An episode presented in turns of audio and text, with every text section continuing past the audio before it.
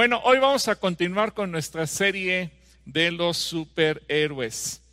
La verdad es que es una serie que hemos tomado como analogía a diferentes personajes porque muchos de ellos fueron inspirados justamente en personajes bíblicos. Y hoy vamos a hablar de David y de Batman, como ya nos anunciaban chequichinos durante eh, la calatrivia. Y es que, mira, hoy en particular quiero eh, ponerte este objetivo, vivir con inteligencia, vivir con sabiduría, vivir capacitándote continuamente y hacer a un lado las ideas que a veces los cristianos y quizás más comúnmente los evangélicos, los nacidos de nuevo, tenemos una teología muy extraña en donde sentimos que está peleado el conocimiento, el entrenamiento, el profesionalismo con lo, con lo espiritual. Y hacemos todo místico y, entonces eso nos hace muchas veces torpes para vivir.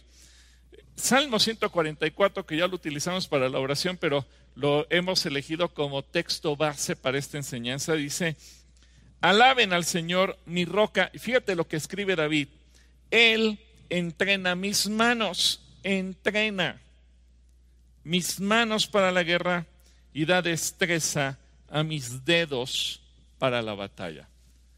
Dos habilidades que se adquieren con la enseñanza, el aprendizaje, la capacitación.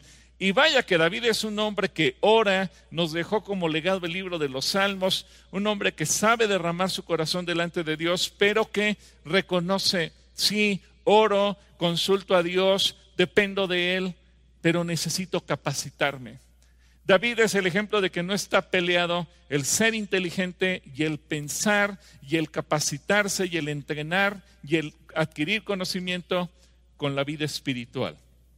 Por eso es que lo hemos comparado con Batman.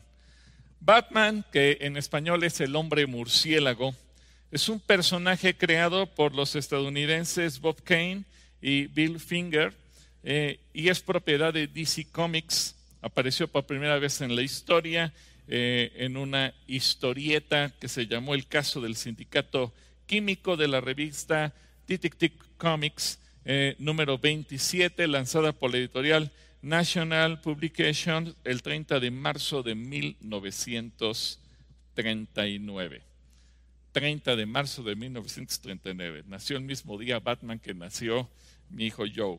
Bueno, la identidad secreta de Batman es Bruce Wayne, eh, un multimillonario, magnate, eh, empresario y filántropo, dueño de las empresas Wayne que habitaban en eh, Gotham City o, o, Ciudad Gótica, como se le conoce en el español. Bruce Wayne es hijo del doctor Thomas Wayne y de su esposa Marta, que a su vez eran dos empresarios exitosos y reconocidos por la sociedad de Ciudad Gótica. Su infancia transcurrió en medio de privilegios, en medio de riquezas, dentro de la mansión familiar. Pero a los ocho años, cuando salían de una función de cine, sus padres fueron víctimas de un asalto en el que perdieron la vida, asesinados por un delincuente llamado Joe Chill. Bruce abrumado por un, fuerte sentimiento de culpa, promete que hará todo lo posible por hacer de su ciudad un lugar más seguro, combatiendo el delito en cualquiera de sus formas. Una promesa que fue siendo guiada o moderada por el sentido de la justicia. Es decir, él lo que quería era hacer justicia. Pero con el afán de, de cumplir su sentencia, eh, Bruce se da cuenta que no tiene superpoderes que lo hagan un superhumano, así que él se somete a un riguroso entrenamiento físico y mental. Y es aquí la parte en donde vemos mucho parecido con David. Él, él lo que hace es entrenar su mente para ser más inteligente, para pensar más y mejor, y somete su cuerpo a un entrenamiento físico para poder en todo momento eh, tener las luchas que, y, y las habilidades que irá desarrollando a lo largo de la vida. Pero luego se percató de que tenía la necesidad de una identidad secreta porque los criminales son supersticiosos y los criminales son cobardes. Por lo que él llegó a pensar, mis habilidades tienen que aprovechar los temores para intimidarlos. Debo ser una criatura nocturna, oscura e impactante. Y de repente a través de una ventana de su cubículo entró un murciélago y eso influyó en la idea de convertirse en el nuevo héroe, Batman. Y de esa manera crea también un, traje para combatir el crimen y empieza a generar un montón de aparatitos, los gadgets famosos de combate, eh, el baticinturón y sus bativehículos y todo lo que tú puedes ver a lo largo de la historia. Él vive en la mansión Wayne eh, y, hay muchos subterráneos, muchos sótanos en esa mansión y ahí se encuentra la Baticueva, eh, el centro de operaciones de Batman.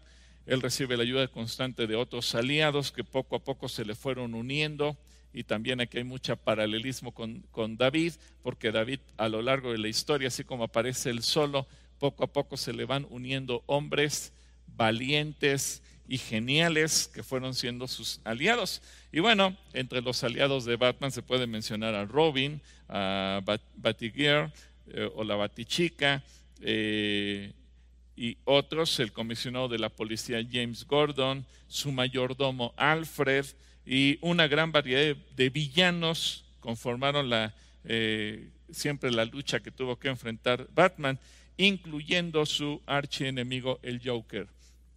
Bueno, debido a su repentina aparición como Vengador de la Noche, la policía de Gotham City piensa que se trata de un nuevo delincuente, por lo que comienza a perseguirlo en sus primeras aventuras. Y David, curiosamente, después de tener su primer gran victoria contra Goliat, comenzó a ser perseguido por las autoridades de su propia nación, comenzando por Saúl.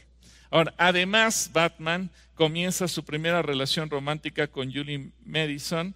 Eh, al mismo tiempo se hace amigo de Robin, un acróbata de circo que también era huérfano y su identidad secreta es Dick Grayson y se afilió al paso del tiempo a la Liga de la Justicia. Así que, así como a David lo seguían todos los desechados de la sociedad, pues a Batman también se le fueron agregando uno que otro.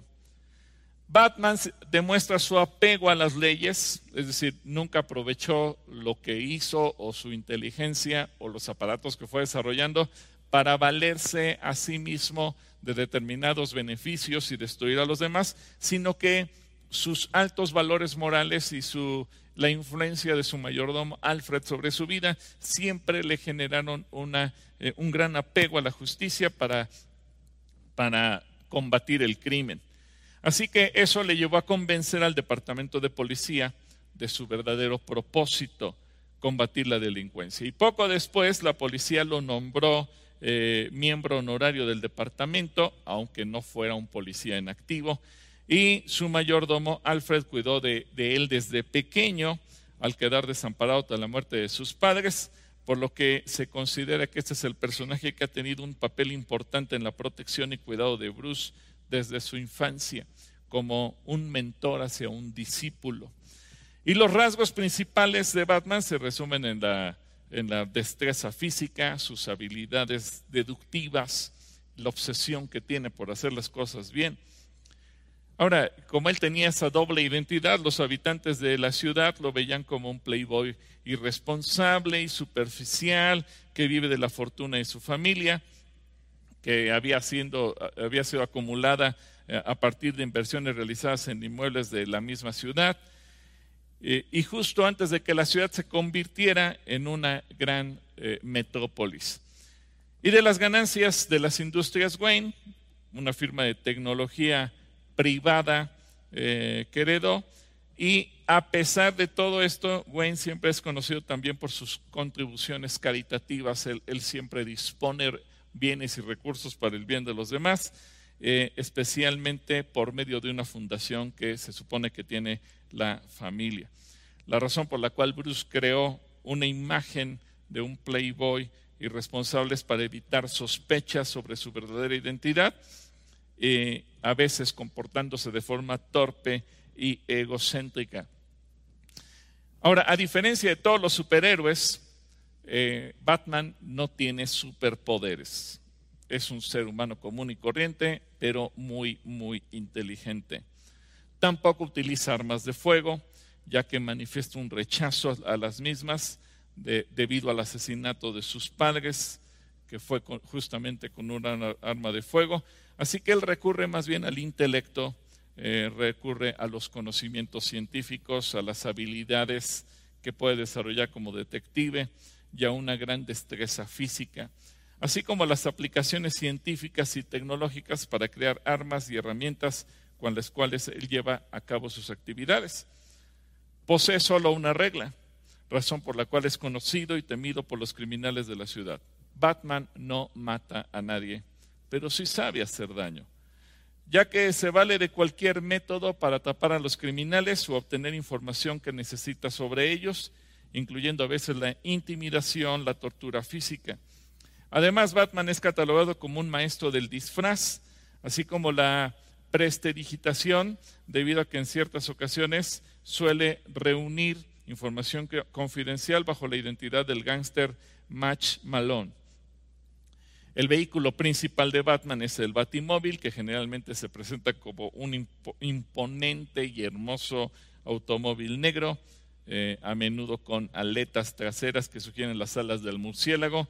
Y Batman también tiene un avión, que es el Batiplane, eh, junto con varios otros medios de transporte. Batman utiliza un vasto arsenal de gadgets para combatir el crimen, los cuales comparten la peculiaridad de tener un diseño inspirado todos en el murciélago. Batman conserva la mayor parte de sus gadgets en su cinturón multiusos y con el paso del tiempo se percibe que dicho cinturón contiene una variedad virtualmente ilimitada de herramientas útiles para combatir la delincuencia y para la guerra contra la gente mala. Y cuando se necesitan, eh, la policía de Ciudad Gótica llama a Batman por medio de un reflector que genera una señal insignia que es la batiseñal que brilla en el cielo y creando un símbolo del murciélago en una nube que puede verse desde cualquier punto de la ciudad y el origen de la señal depende de la continuidad y el medio y obviamente hace que Batman se active. Una historia interesante porque emula muchas cosas de, David, estos autores de la historia de Batman, eh, repito, Bob Kane y Phil Finger, pues obviamente se inspiraron en muchos de los eh, atributos que el personaje de David nos ofrece. ¿Qué aprendemos de todo esto y qué aprendemos sobre todo de la Biblia? ¿Qué aprendemos de David? Batman pues nos permite utilizar una especie de parábola de enseñanza para que a lo mejor a ti te genera la curiosidad de ver las películas o las historietas de Batman, pero que en ello tú, tú entiendas lo que Dios también nos quiere enseñar a través de su palabra. Primero, que tus acciones sean dirigidas por el sentido de la justicia. Tristemente a veces uno encuentra muchos cristianos que aunque se llamen cristianos no saben ser justos. A lo mejor quieren utilizar lo que Dios nos da, pero para su propio beneficio y destruir a los demás. Y eso se encuentra en todas las congregaciones del mundo. Por eso mucha gente se siente decepcionada del cristianismo, porque dice, pero ¿cómo? Esos cristianos así son, yo por eso no quiero ser nada y es que no se puede. ¿Por qué? Porque cuando tú no actúas con justicia, tú embarras el nombre de Dios y la gente cree que Dios es así.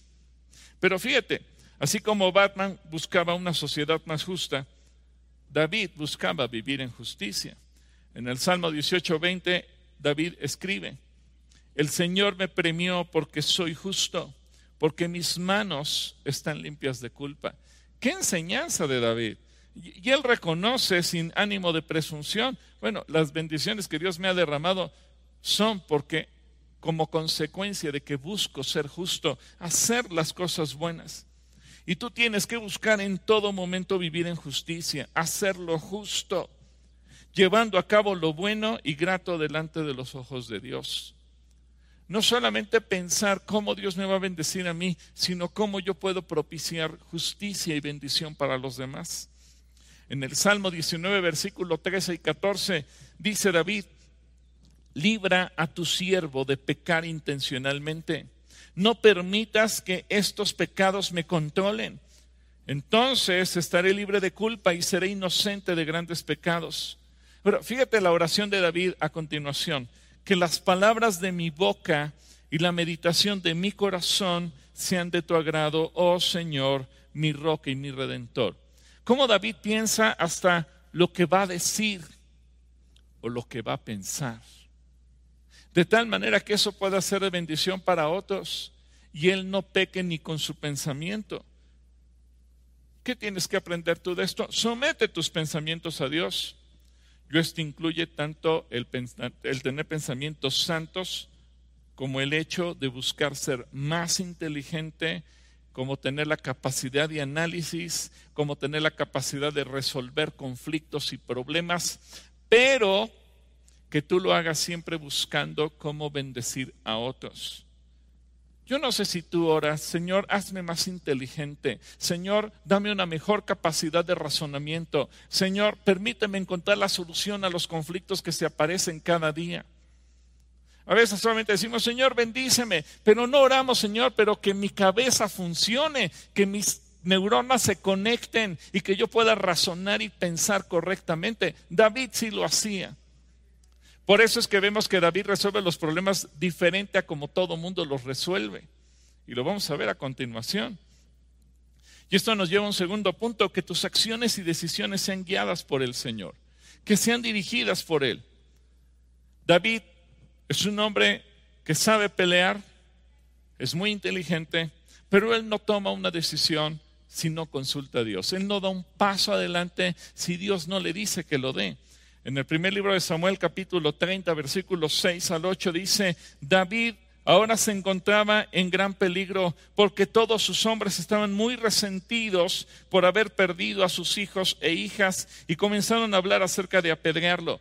En el contexto, los amalecitas se habían llevado secuestrados, cautivos a los hijos y familias de David y a las de todos sus hombres. Así que, como suele suceder, todos pensaron, ¿y quién es el líder? ¿Y quién es el responsable? Ah, pues es David, pues apedremos a David, matemos a David, por culpa de David pasó esto, por estar apoyando a David nos sucedió esta desgracia. Y todos se enojaron con David. Pero David, en ese momento, aunque está angustiado, dice ahí, pero David encontró fuerzas en el Señor su Dios. Entonces le dijo a Abiatar, el sacerdote, tráeme el éfod. Así que Abiatar lo trajo y David le preguntó al Señor, ¿debo perseguir a esta banda de saqueadores? ¿Los atraparé? Y el Señor le dijo, sí, persíguelos, recuperarás todo lo que te han quitado.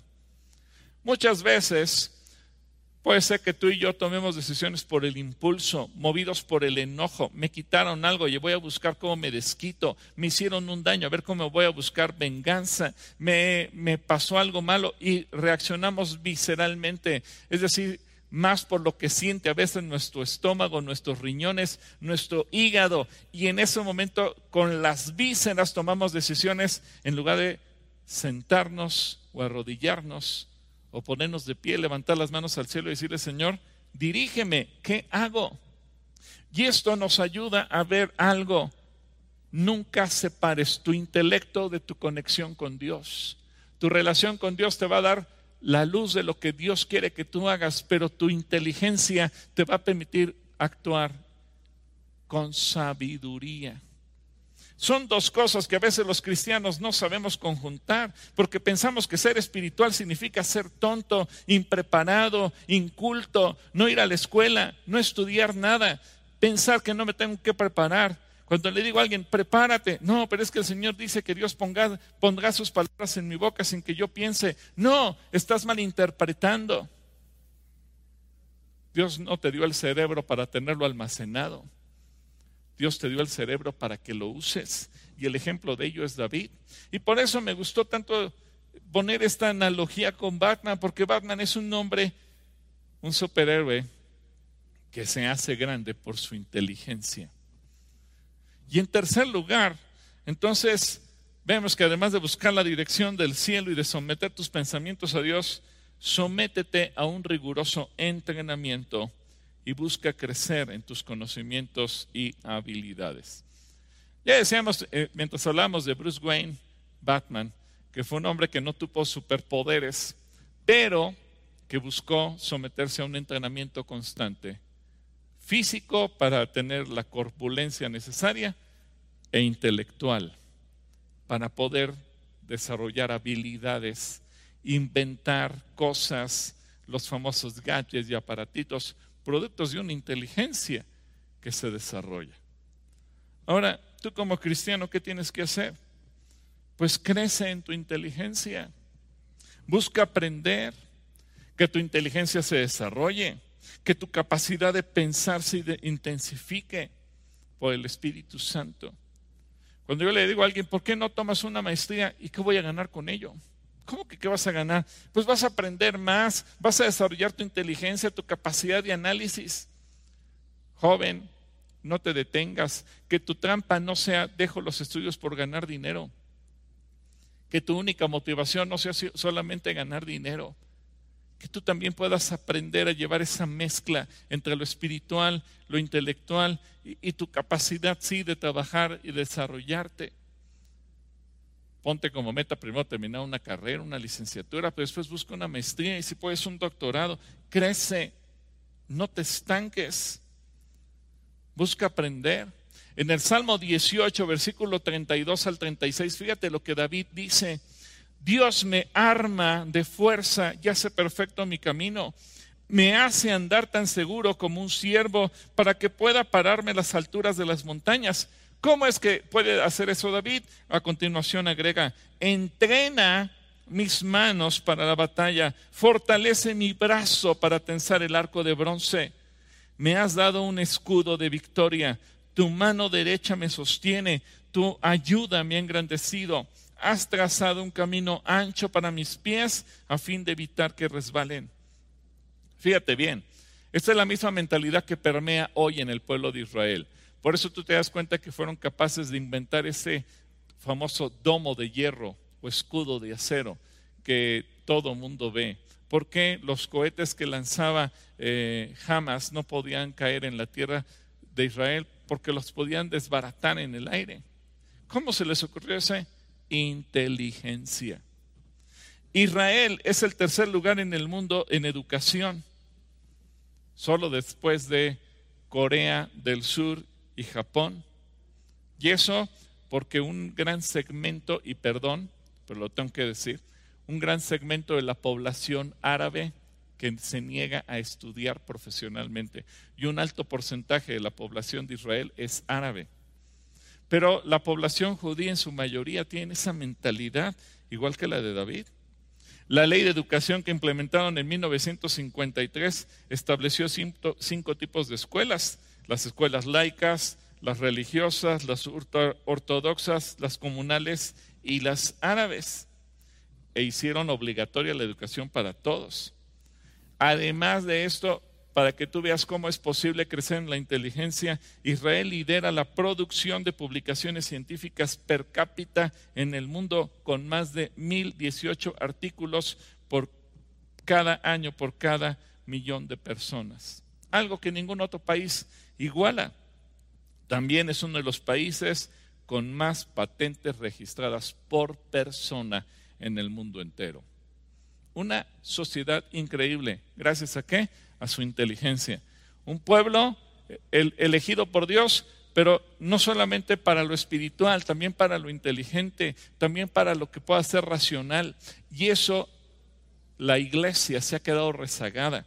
La iglesia quizás le hemos invertido a determinadas áreas, pero se nos ha olvidado pensar que tenemos que invertir en la educación, que tenemos que invertir en ser más inteligentes, porque en la medida que la iglesia aporte a la sociedad, traeremos influencia y cambio a nuestro planeta. Sí, tenemos que llevar el mensaje de salvación, pero Jesucristo dijo que teníamos que hacer discípulos enseñándoles. Y creo que a veces lo que más rechazamos la iglesia es justamente eso, aprender.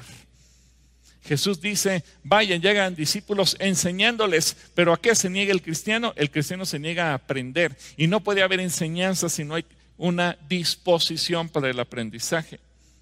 Y este es el cuarto punto, mantente dócil para aprender. No te niegues a aprender, no seas de los que digan, ¿y qué voy a aprender de ese? No, aprende. Mantente en la disposición. David lo dice en el Salmo 27, 11, enséñame cómo vivir, oh Señor, guíame por el camino correcto, porque mis enemigos me esperan. ¿Qué oración? Señor, enséñame. ¿Alguna vez tú has orado diciéndole, Señor, enséñame? Porque la oración del cristiano es dame, dame, dame. Pero David dice, enséñame. Y si tú y yo oráramos de esa manera, cambiarían las cosas. El propio Señor Jesucristo es un ejemplo de ello. Siendo Dios, Jesús aprendió y creció en el conocimiento. Lucas 2.52 dice que Jesús crecía en sabiduría. ¿Por qué? Pues porque Jesús también iba aprendiendo, él iba, él iba creciendo. Cuando era un adolescente de 12 años, sus padres lo encontraron eh, entre los maestros de Israel preguntándoles por qué él quería aprender. Así que Jesús crecía en sabiduría y en estatura y en el favor de Dios y de toda la gente. Así que la inteligencia y el conocimiento no están peleados con lo espiritual. No confundas lo espiritual con hacerte tan místico que dejes ser práctico. Así que cuando tú unes la inteligencia y la sabiduría con la vida espiritual, tú potencializas lo que puedes hacer. No seas de los que digas, no, no, no, no, no, yo solamente dependo del Espíritu Santo y no busco prepararme en otras áreas. Error. Y esa fue una teología que heredamos de generaciones pasadas. Oye, estudia. No, no, no, no. ¿Para qué estudios? Me voy a dedicar a servir al Señor. Y el Señor llama a lo peor del mundo. Sí, llama a lo peor del mundo, pero no para que te quedes como lo peor del mundo. Te llama para que te prepares, para que te capacites. Y este es el quinto punto. Déjate disipular. Fíjate, Batman eh, es un superhéroe, pero un personaje que he mencionado es el mayordomo eh, Alfred y que tal vez no se le ve mucho pero que Él es el que lo, va capacitando y lo va enseñando y lo protegía y lo aconsejaba. Batman, para poder ser el hombre tan inteligente que, que es en la historieta, tiene alguien que lo enseña y él se deja capacitar. David tuvo un Natán que lo discipulaba. Jesús, siendo un niño, fue a los maestros de Israel para aprender. En el segundo libro de Samuel capítulo 7, 17 dice, entonces Natán regresó donde estaba David y repitió todo lo que el Señor le había dicho en la visión. Jesús nos enseña acerca de la importancia del discipulado. De hecho, Él vino a ser discípulos. Ahora la pregunta es, ¿y tú te dejas discipular? tú tienes una docilidad para aprender. ¿Quién te disipula a ti?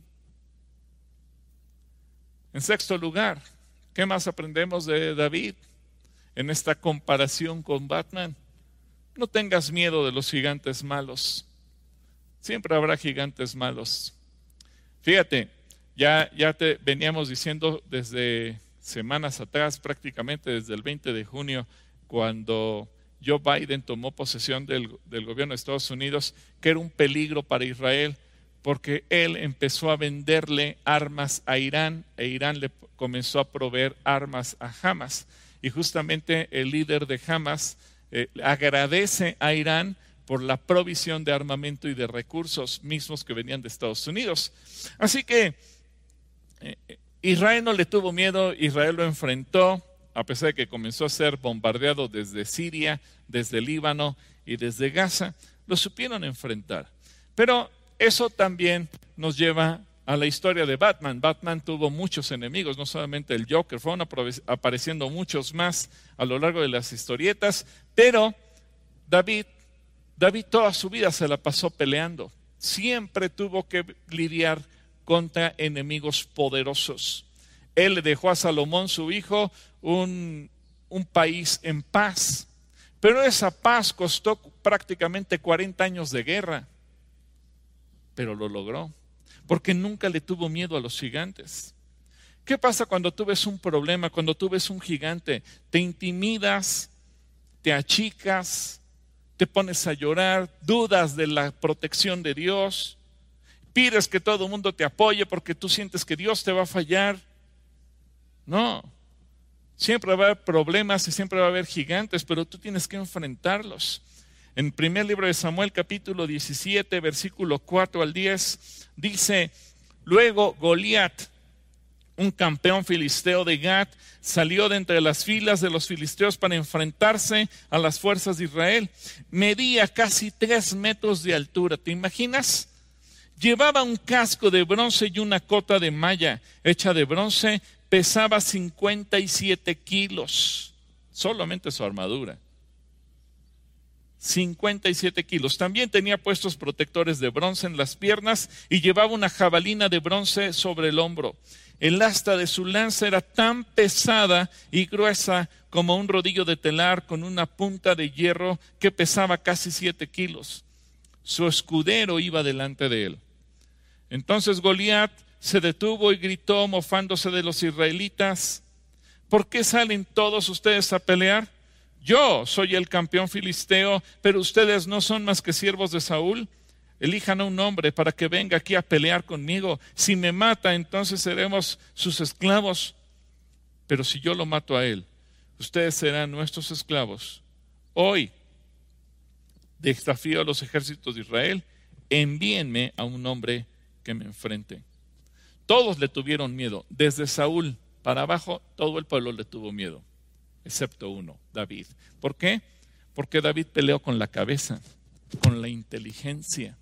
Él, Goliat esperaba una lucha cuerpo a cuerpo. David no le ofreció una lucha cuerpo a cuerpo, porque David fue cerebral, fue inteligente. ¿Cómo se tienen que enfrentar a los gigantes? Dependiendo de Dios, pero también con inteligencia. Y tú tienes que unir estos dos factores. Repito, ser espiritual, depender de Dios, no está peleado con ser inteligente. Y eso a veces a los cristianos les hace mucho ruido. ¿Creen que pensar es llevarle la contraria a Dios? No, por favor, no. Depende de Dios, búscalo a Él, que Él sea tu dirección, que el Espíritu Santo te inspire, pero usa tu cabeza, usa tu cerebro, piensa, razona, de tal manera que tomes buenas decisiones en tu vida diaria. Y esto nos lleva al punto número siete, resuelve los problemas pensando. Desarrolla la habilidad de pensar diferente. Pero para ello es necesario que tú aprendas, que seas discipulado, que estudies, que crezcas, que desarrolles tu inteligencia. Por eso no, no es con poder, no es con fuerzas, no es con ejércitos, es con el Espíritu Santo, pero el Espíritu Santo es inteligente y el Espíritu Santo, si tú verdaderamente tienes comunión con Él, el Espíritu Santo te dará inteligencia. Por eso dice la Escritura que el que tenga falta de sabiduría se la pida a Dios. Pero la sabiduría y la inteligencia son hermanas. Tú no puedes decir soy sabio aunque sea muy tonto. No. Necesitas desarrollar todo delante de Él. En el primer libro de Samuel, capítulo 17, versículo 38, leemos cómo se desenvolvió esta batalla. Cuando dice, después Saúl le dijo a David, perdón, después Saúl le dio a David su propia armadura, un casco de bronce y una cota de malla. David se los puso, se ciñó la espada y probó dar unos pasos porque nunca antes se había vestido con algo semejante. Eso es ser inteligente. Antes de ir al campo de batalla hizo la prueba y se dio cuenta que no funcionaba. Dijo, me lo quito. No puedo andar con todo esto, dijo, le dijo a Saúl. No estoy acostumbrado a usarlo. Así que David se lo quitó, tomó cinco piedras de un arroyo y las metió en su bolsa de pastor Luego, armado únicamente con su vara de pastor y su onda, aquí llevaba sus gadgets, comenzó a cruzar el valle para luchar contra el filisteo.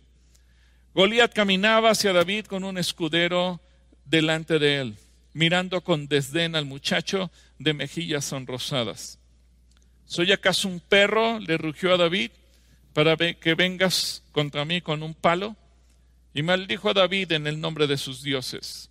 Ven aquí y les daré tu carne a las aves de los animales y a los animales salvajes, gritó Goliat. David respondió al filisteo, Tú vienes contra mí con espada, lanza y jabalina, pero yo vengo contra ti en el nombre del Señor de los ejércitos celestiales. Esta es la parte espiritual de David. Yo vengo aquí no en mi nombre, no en mis fuerzas, sino en el nombre del Señor. Conecta lo espiritual, la dependencia de Dios. Señor, tú estás conmigo. Ese es el punto principal. Yo vengo contra ti en el nombre de los ejércitos del Señor de los ejércitos celestiales, el Dios de los ejércitos de Israel, a quien tú has desafiado. Hoy el Señor te conquistará y yo te mataré y te cortaré la cabeza y luego daré los cadáveres de tus hombres a las aves y a los animales salvajes. Y todo el mundo sabrá que hay un Dios en Israel. Fíjate que ahora David nos enseña, su motivación no es Él, su motivación es Dios. Todos los que están aquí reunidos sabrán que el Señor rescata a su pueblo, pero no con espada ni con lanza. Esta es la batalla del Señor y los entregará a ustedes en nuestras manos. Pero recuerdas, David había tomado la precaución de levantar del arroyo cinco piedras, más o menos de este vuelo, para poder usarlas como proyectiles. ¿Por qué? Porque además de David, porque además David, perdón, observó que Goliat no estaba solo. Entre los filisteos había por lo menos cinco gigantes. Así que David es inteligente, es observador. Depende de Dios, sí, pero dice, pero ¿y qué tal si después de Goliat se me viene cualquiera de los otros gigantes?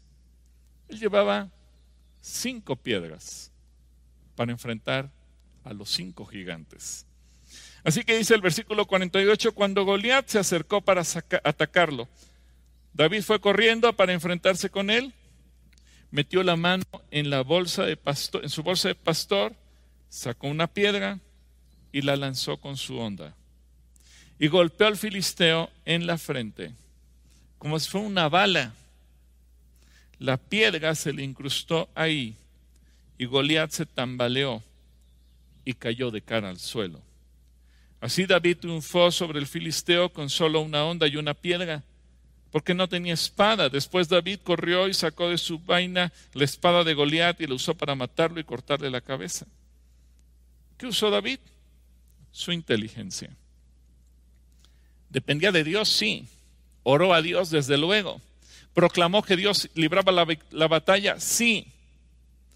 Él confió en la victoria de parte de Dios también. Pero a todo esto, David no renunció a ser inteligente y actuar con sabiduría. El punto que muchas veces a los cristianos nos falta. Hacemos todo menos pensar. Por eso es que a veces los cristianos estamos metidos en un berenjenal de problemas y no encontramos la solución, porque no pensamos. Y esto nos lleva al punto número 8, inteligencia e ingenio. Son dos elementos que Dios ha puesto en nuestra mente. Acuérdate que fuimos creados a imagen y semejanza de Dios. Fuimos hechos a su imagen y fuimos hechos conforme a su semejanza. Y Dios es inteligente, Dios es creativo, Dios es ingenioso. ¿Cómo tenemos que hacer tú y yo? Inteligentes, creativos, ingeniosos, como es Dios. Esa es la naturaleza del Espíritu Santo. Pero a veces pensamos, no, no, no, todo lo que es nuevo es del diablo, todo lo que es novedoso no puede prevenir de Dios. Pensamos que Dios es solemne y tradicionalista y que Dios hizo las cosas de una sola manera. No. Así que Dios ha puesto en nuestra mente la inteligencia, la sabiduría, el ingenio y nos ayudarán a encontrar soluciones ante los problemas de la vida diaria. Lo que parecía estar cerrado por completo, tenía una alternativa que nadie vio, ni siquiera los propios eh, jebuseos, ni siquiera la gente que estaba ahí. Cuando, cuando David quiso conquistar la ciudad de Jebús, la ciudad de Jerusalén, los, los, los jebuseos se sentían confiados porque Jerusalén es una ciudad en alto. Es muy complicado poder subir la montaña y poder entrar. Así que los jebuseos estaban seguros, nadie nos puede conquistar, nadie absolutamente, estamos sumamente protegidos. Pero otra vez, David es inteligente. Y David sabe que de alguna manera la ciudad de Jebús necesita proveerse de agua. Y hay fuentes de agua. Así que lo que nadie vio, ni siquiera los jebuseos, David sí lo vio. Y repito, él depende de Dios, pero también usa su inteligencia. Una enseñanza para ti y para mí. Y cuando él conquista lo que hoy es Jerusalén, fíjate cómo lo hizo. Segundo libro de Samuel capítulo 5 versículos 6 al 10. Luego David guió a sus hombres a Jerusalén para pelear contra los jebuseos. Los habitantes originarios de esa tierra que vivían ahí, los jebuseos, se mofaban de David. Jamás entrarás aquí. Hasta los ciegos y los cojos pueden impedir que ingreses. Pues los jebuseos pensaban que estaban a salvo. Pero David tomó la fortaleza de Sión, la que ahora se llama ciudad de David. El día del ataque, pon atención, David le dijo a sus topas, odio a esos jebuseos ciegos y cojos. Todo el que ataque la ciudad, que haga su entrada por el túnel del agua. Ah, nadie veía esa solución. Así como nadie pensó en, en pelear contra Goliat a la distancia, a nadie se le ocurrió ¿Cómo vamos a entrar? Nadando por el túnel del agua. Eso nadie lo imaginó. Este es el origen del dicho, ni el ciego ni el cojo pueden entrar en la ciudad. Así que David hizo de la fortaleza su casa y llamó la ciudad de David. Extendió la ciudad comenzando desde los terraplenes y continuó hacia adentro. David se hacía cada vez más poderoso porque el Señor Dios de los ejércitos celestiales estaba con él. Una vez más, vemos la mezcla, dependencia de Dios, Señor, tú vas al frente y la inteligencia. Noveno punto que tenemos que aprender tú y yo. Así como David y Batman tienen paralelismos, la habilidad de salir de situaciones complicadas. Batman es el maestro del disfraz. Bueno, David también en un momento dado tuvo que hacerse una especie de disfraz y hacerse pasar por loco para salir airoso de una situación que lo ponía en peligro. Y aunque estaba en terreno de enemigos, no se tuvo que poner a pelear contra nadie, ni siquiera se tuvo que hacer de enemigos a nadie, ni alborotar a la gente. Él sabía, estoy solo, rodeado de enemigos. ¿Cómo voy a ganar? no tengo gente que me apoye, no tengo gente que me respalde, entonces vuelve a utilizar la inteligencia. Primer libro de Samuel, capítulo 21, versículo 10 al 22. Dice, entonces David escapó de Saúl y fue donde el rey Aquis de Gat. Pero a los oficiales de Aquis no les agradaba que David estuviera ahí. ¿No es este David el rey de la tierra? Preguntaron. ¿No es este a quien el pueblo honra con danzas y canta, Daud mató a sus miles y David a sus diez miles? David oyó estos comentarios y tuvo mucho miedo de lo que el rey Aquis de Gat pudiera hacer con él. Así que se hizo pasar por loco, arañando las puertas y dejando que la saliva escurriera por la barba. Finalmente, el rey Aquis le dijo a sus hombres, fíjate la inteligencia de David, ¿tienen que traerme un loco? Ya tenemos suficientes de ellos aquí. ¿Por qué habría de permitir que alguien como él sea huésped en mi casa? Entonces, esto le valió salvar la vida a David. David salió de Gat y escapó a la cueva de Adulam. Al poco tiempo sus hermanos y demás parientes se unieron ahí, a él ahí. Luego, otros comenzaron a llegar hombres que tenían problemas o que estaban endeudados o que simplemente estaban descontentos y David llegó a ser el capitán de unos 400 hombres.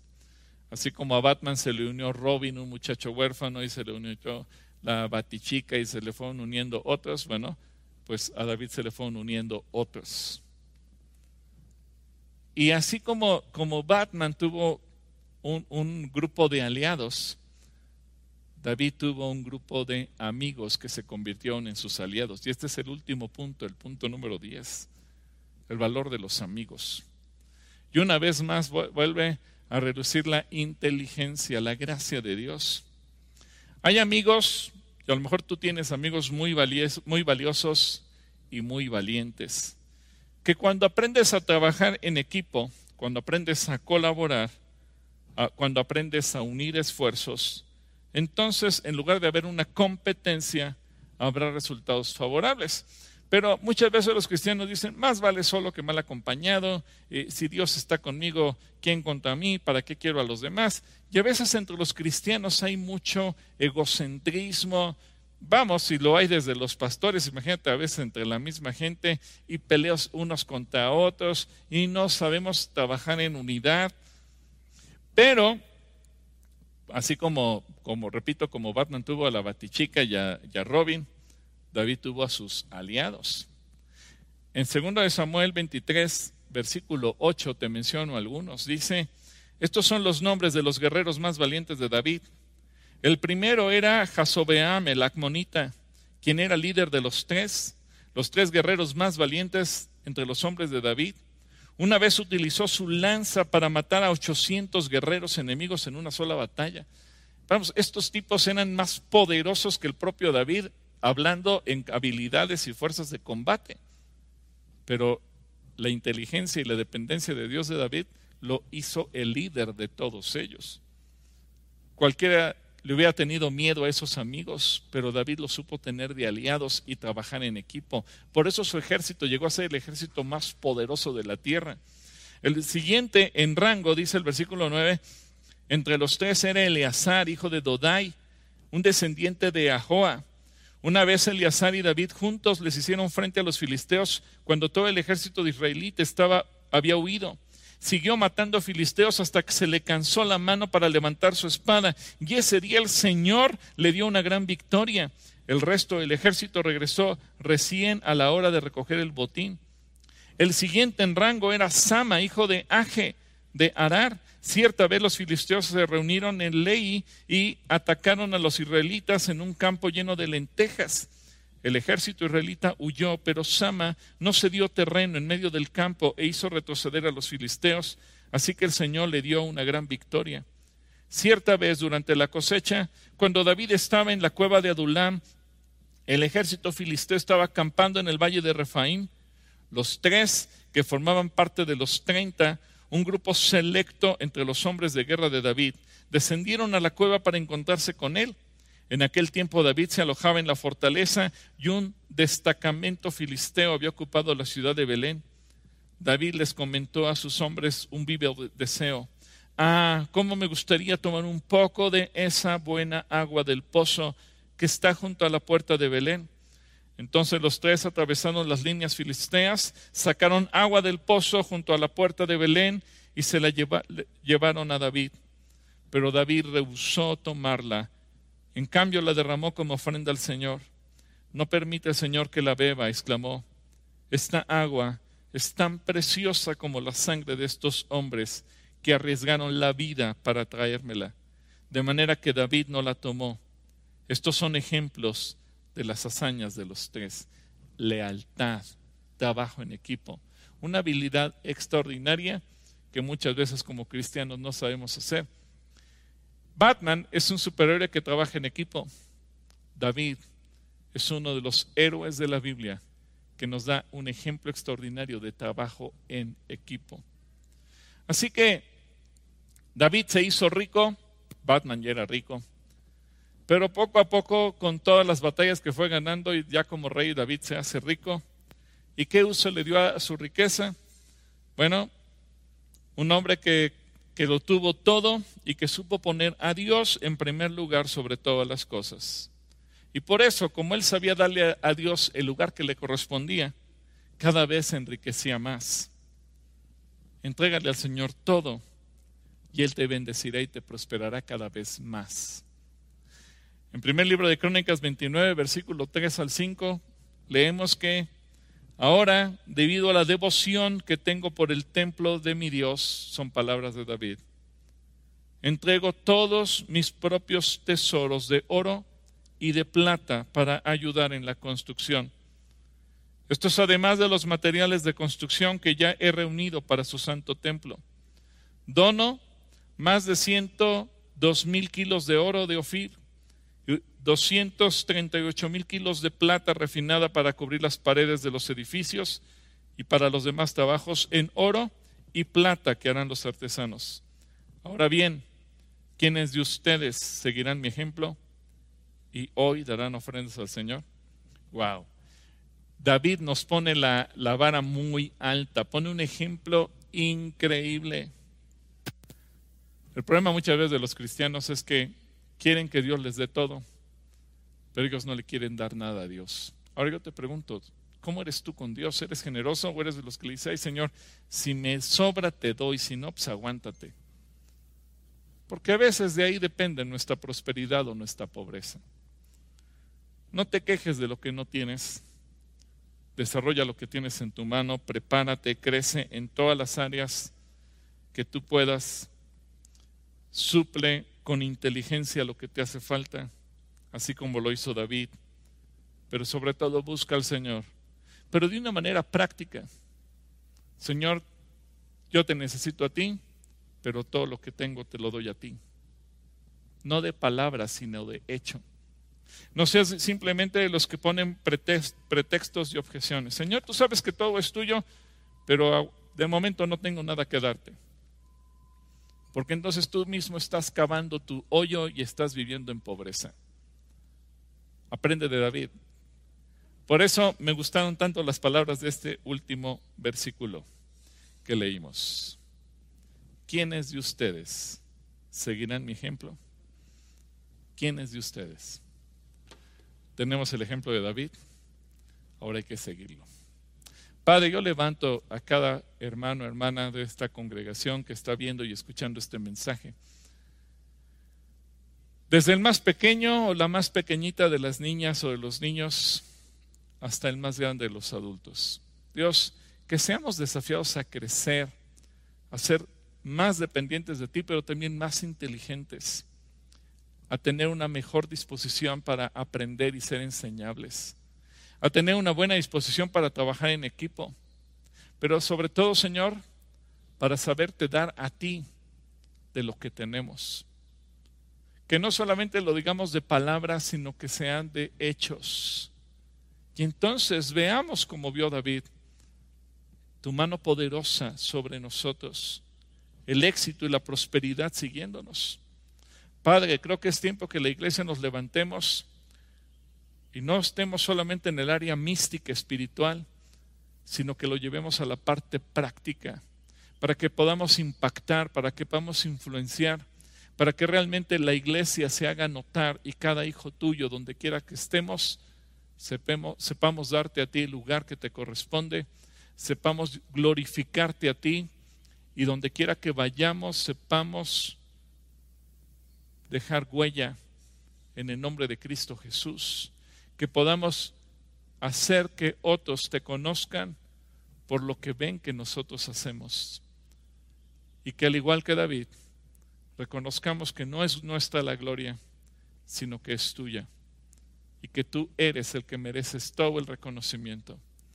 Señor, yo oro para que podamos crecer cada uno en inteligencia, en sabiduría, en capacidad de razonar, de pensar, que al igual que David te podemos decir, Señor, quiero crecer, quiero entrenarme, quiero capacitarme, quiero desarrollarme, cada vez quiero ser mejor para ti, porque entonces seremos más útiles en tus manos. En el nombre de Cristo Jesús, amén.